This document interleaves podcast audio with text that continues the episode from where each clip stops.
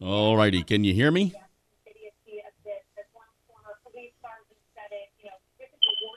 Can you hear me? I'm sorry, you Can, there? can you hear me? Yeah, I can hear you fine. I'm Okay. Sorry. I was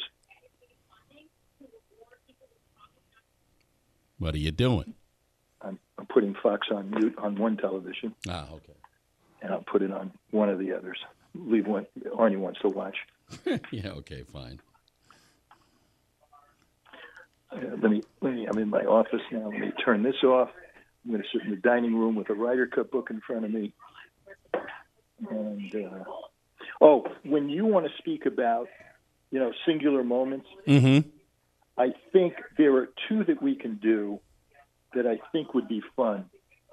Um, and um, one would be, one certainly would be um, the Jacklin Mm-hmm.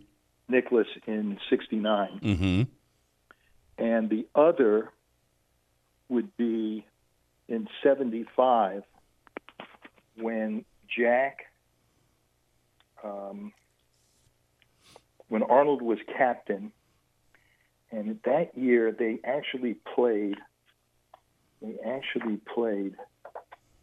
Uh, let me see. You going to talk about where Jack kept losing to Brian Barnes? Yeah. Okay. Right. and and how how it was a setup.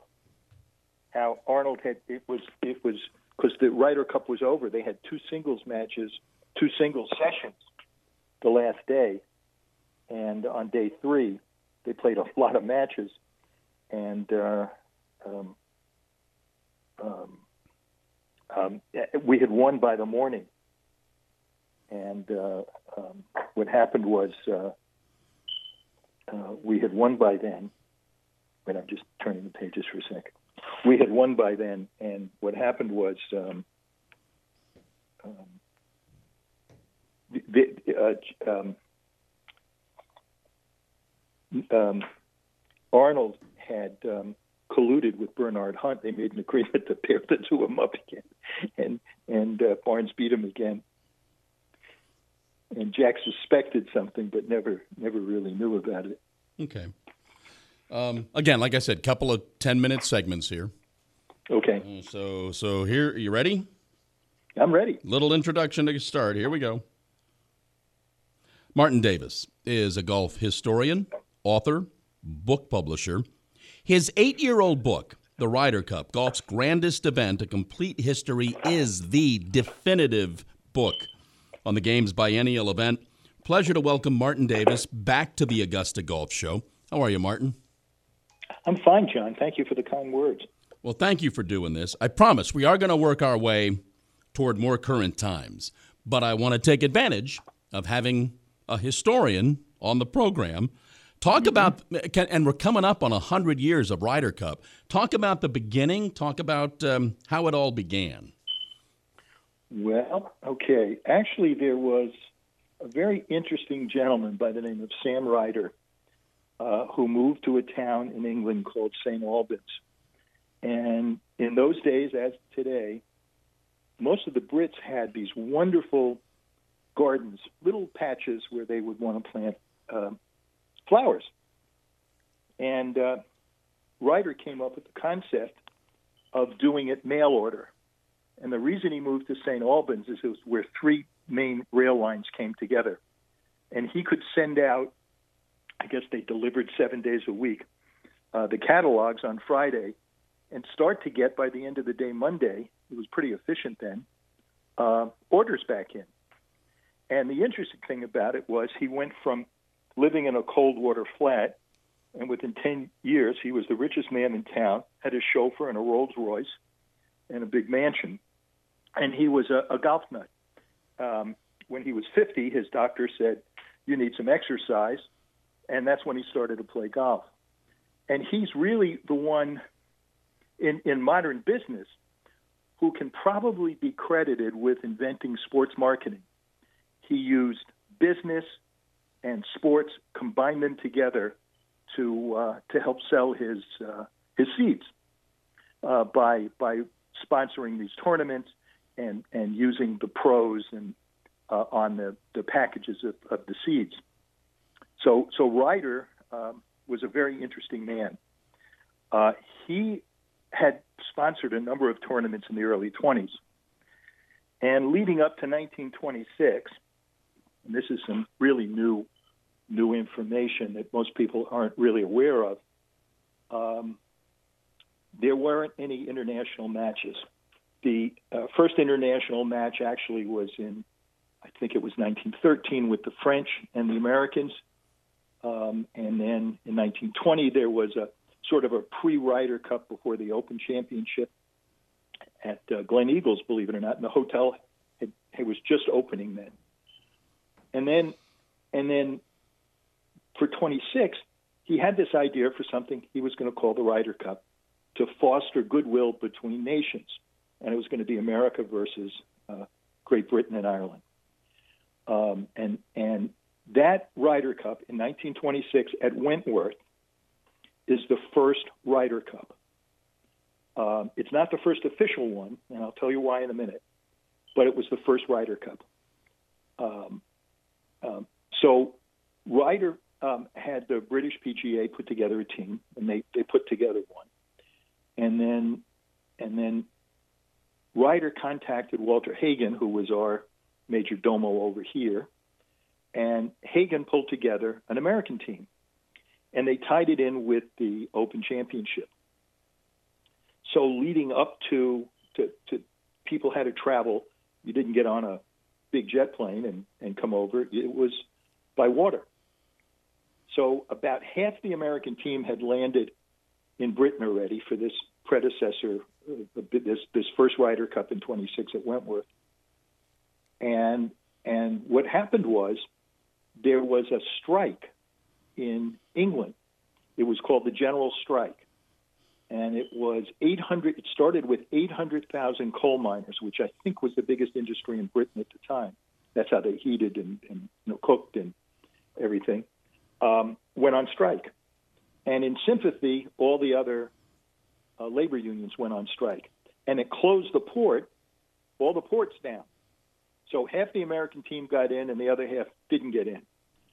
So Hagen, uh, quick, um, contacted a few of the other players, and this is where it gets a little murky and confusing. Not murky, but it gets confusing.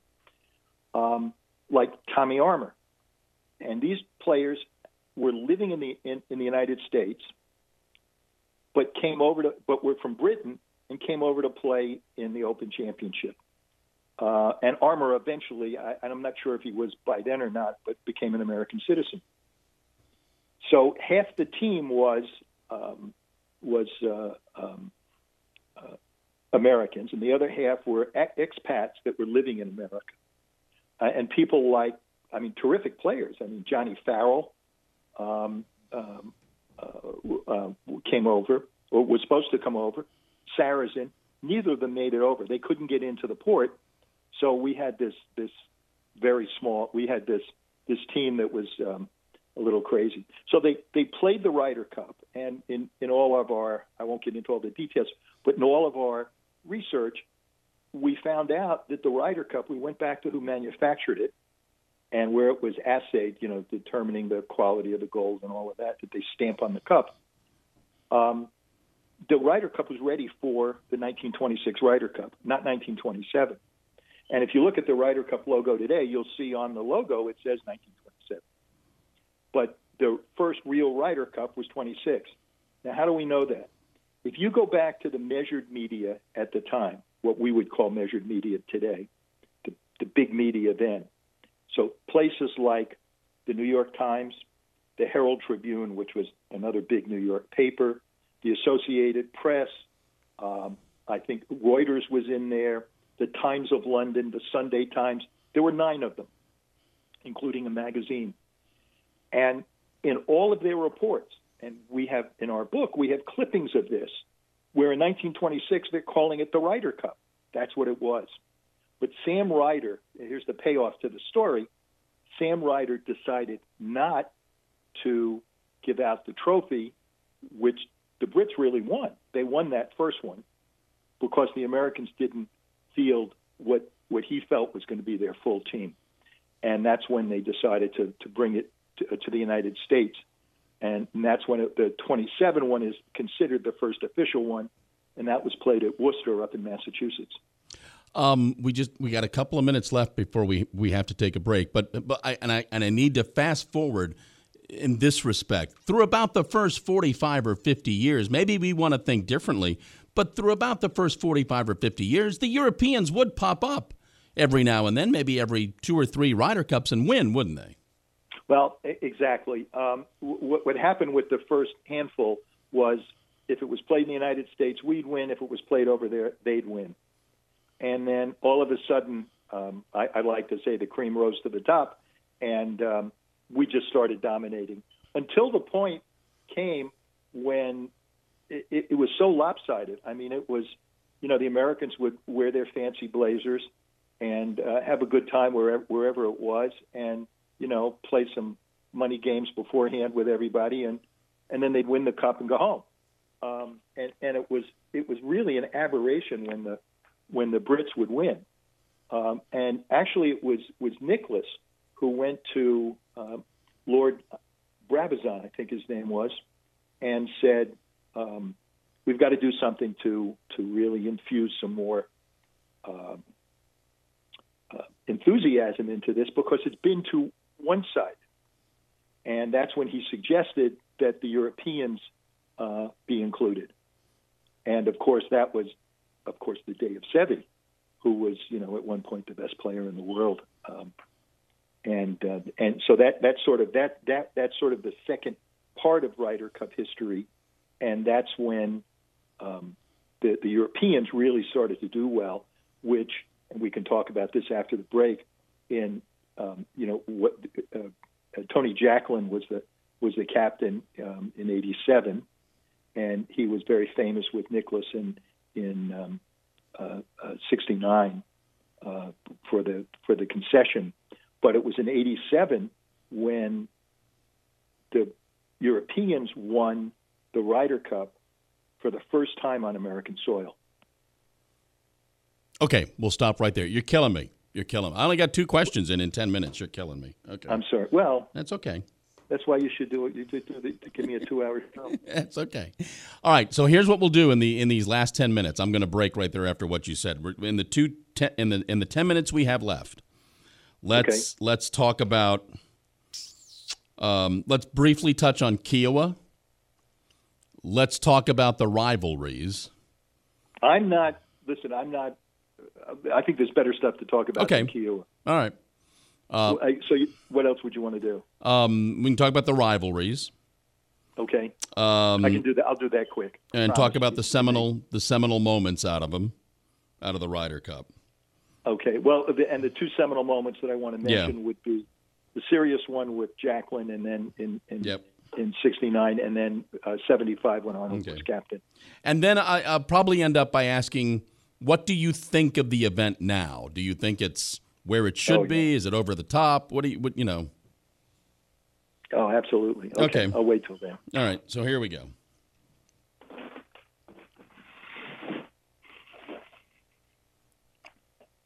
Welcome back to the Augusta Golf Show. Talking with Martin Davis. Martin is a golf historian, author, book publisher. His book, The Ryder Cup Golf's Grandest Event, A Complete History, is the definitive book of the game's biennial event. Uh, continuing our conversation with Martin Davis. You mentioned in the first segment um, 87 at Muirfield Village and the uh, mm-hmm. and the Europeans winning on our soil. It it did sort of seem to to jump off at that point, didn't it? It, it had it had started a little bit earlier when they were they came close, they came close, they won, but in Europe. And then in 87, it was the great rivalry of, of Jacklin and Nicklaus as, as the captains, and we were supposed to win again. And um, it, that was I was I was at that one. It was it was fantastic. You know, you mentioned uh, you mentioned rivalries. It's a team event, but it's a team event made up of of, of twelve individuals on mm-hmm. on each team. And through its history, some rivalries have sort of been spawned in this event, haven't they? Absolutely. Um, the first one was there was a fellow by the name of George Duncan who won the British Open. He was a Brit from um, in 1920, and it was he and Walter Hagen, and they went head to head in Open Championships, U.S. Opens.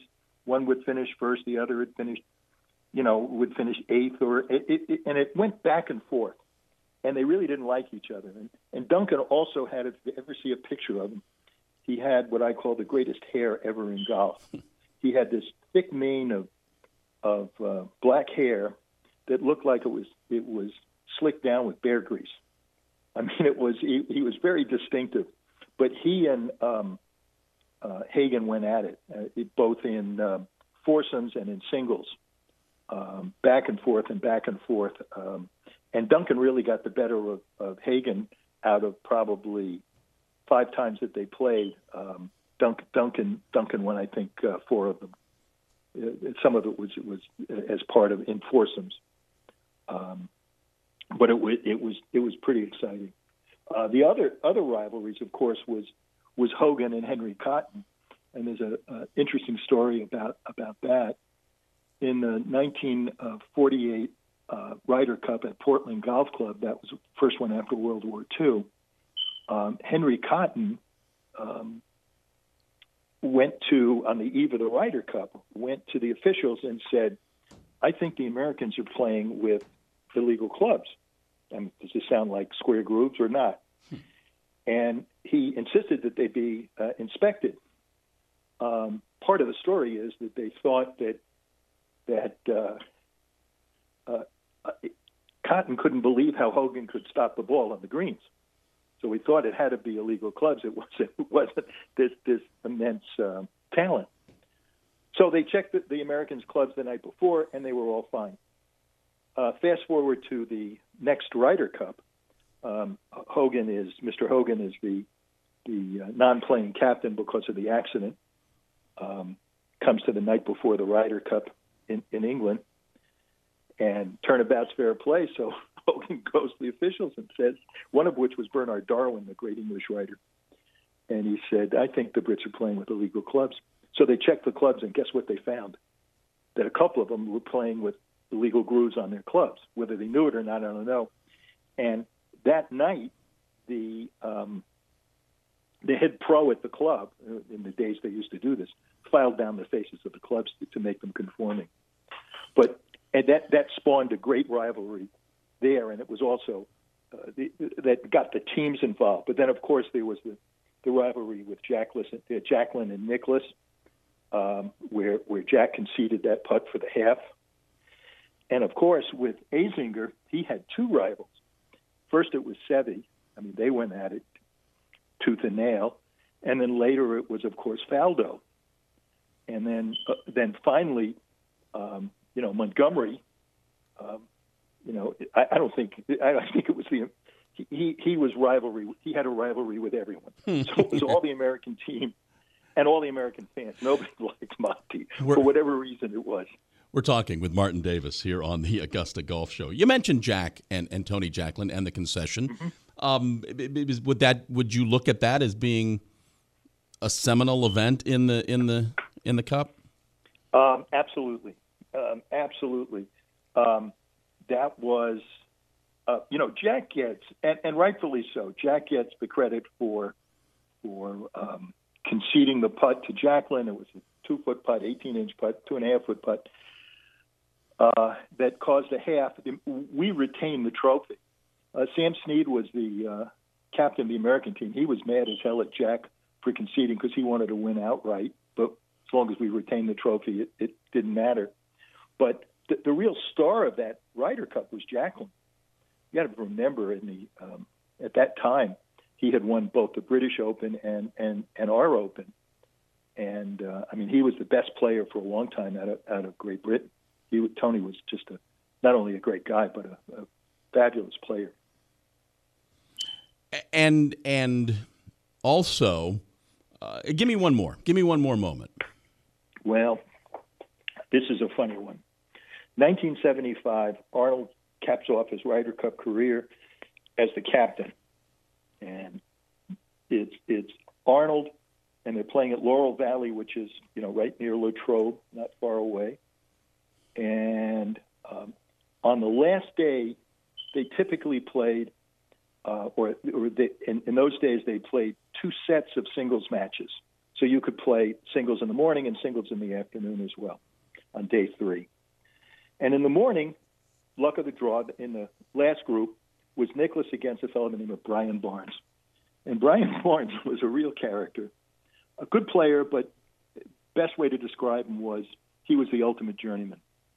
And he played with a lit pipe in his mouth and never took the pipe out of his mouth. Putting, driving, didn't matter. Iron shots, sand shots, it was uh, bunker shots. It was it was he played with a pipe, and he beat Jack four and two in the anchor match. Now, by the end of the first session on day three, we had already retained the cup. I mean, it, it was for all intents and purposes, it was over. So now it comes to the singles in the afternoon. Now we're we've got the cup, and apparently Arnold spoke to Bernard Hunt, and they kind of put their heads together, and they put Nicklaus against Barnes. Now it was supposed to be, you know, we submit our names one through Mhm. however many are playing, and they're supposed to do the same. But they agreed to put Nicklaus and Barnes in the last match to see what would happen. And Jack thought it was kind of strange that he drew Barnes again. Barnes beat him a second time. Now, Nicklaus was at the, at the height of his powers. I mean, this is 1975. Um, he he had won, if you remember, he had won the Masters that year, um, and he he was without question the best player in the world. And this journeyman beat him. I mean, head to head, he, Jack didn't give up. He beat him two and one in the afternoon. And uh, Jack asked Arnold about it later, and Arnold just kind of smiled and winked at him. of course, they had set it up. D- does does the historian in you like where we are with the Ryder Cup right now? Is it too big? Is it too much over the top? Would you like to see some of the toothpaste put back in the tube? you know what? It's a different event than anything else in golf, and it's just pure fun. I mean, people go. You've been there, John. People go with with with the costumes on. They start singing. They start chanting. Um, that ole ole ole with the with the Europeans do. Um, it's just it's just fun. That's why I called it the grandest event in the game, because it, it's just it's big. I mean, they're going to have this year even um, uh, hopefully the COVID won't be a problem. They're going to have uh, 40,000 people a day there. They're going to have a full house. You have to remember, you, you know, in the morning when they're pl- when they're playing, you're only going to have a few matches. You know, 40,000 people can't can't can't crowd on two or three holes at a time. Uh, so they have these big jumbotrons that you can you can watch it on, and there's there's also there's not by the players but by the fans. There's a lot of drinking going on as well. I mean, it's just a fun atmosphere, and it's fun. And, and they play games. I mean, we're used to playing um, four ball, where you and I are partners against Mhm. two others that are partners. Best ball of the of the foursome uh, of of the two teams. Well, they also play something that the Europeans are much more um, uh, adept at playing and, and have been playing for a long time. And that's called foursomes. We would call it alternate shot and that's that's a very difficult thing because you get into positions and places and lengths of shots that you typically don't have, and then then the singles. It's um, it's it, it's a wonderful. I mean, it, it's just it's just pure fun. I wouldn't change a thing. I hope it gets bigger and bigger and bigger. Martin's book is called The Ryder Cup Golf's Grandest Event, A Complete History. Uh, Martin, thank you for saying yes to this. Enjoy enjoy the Ryder Cup, and, and we'll, we'll talk again. And, and as a matter of fact, we're going to be updating the book right after uh, the Ryder Cup. As soon as it's over, we're going to be adding a chapter and updating all the statistics, and and hopefully it'll be out about Christmas time. Thank you, sir. Thank you. Perfect. We did okay. Yep. I'm, I'm sorry I got. There's That's- just so much to talk I know. about. I know. Ryder Cup. I know. You know, there's there's I've, um, I've seen your book. I know. you know,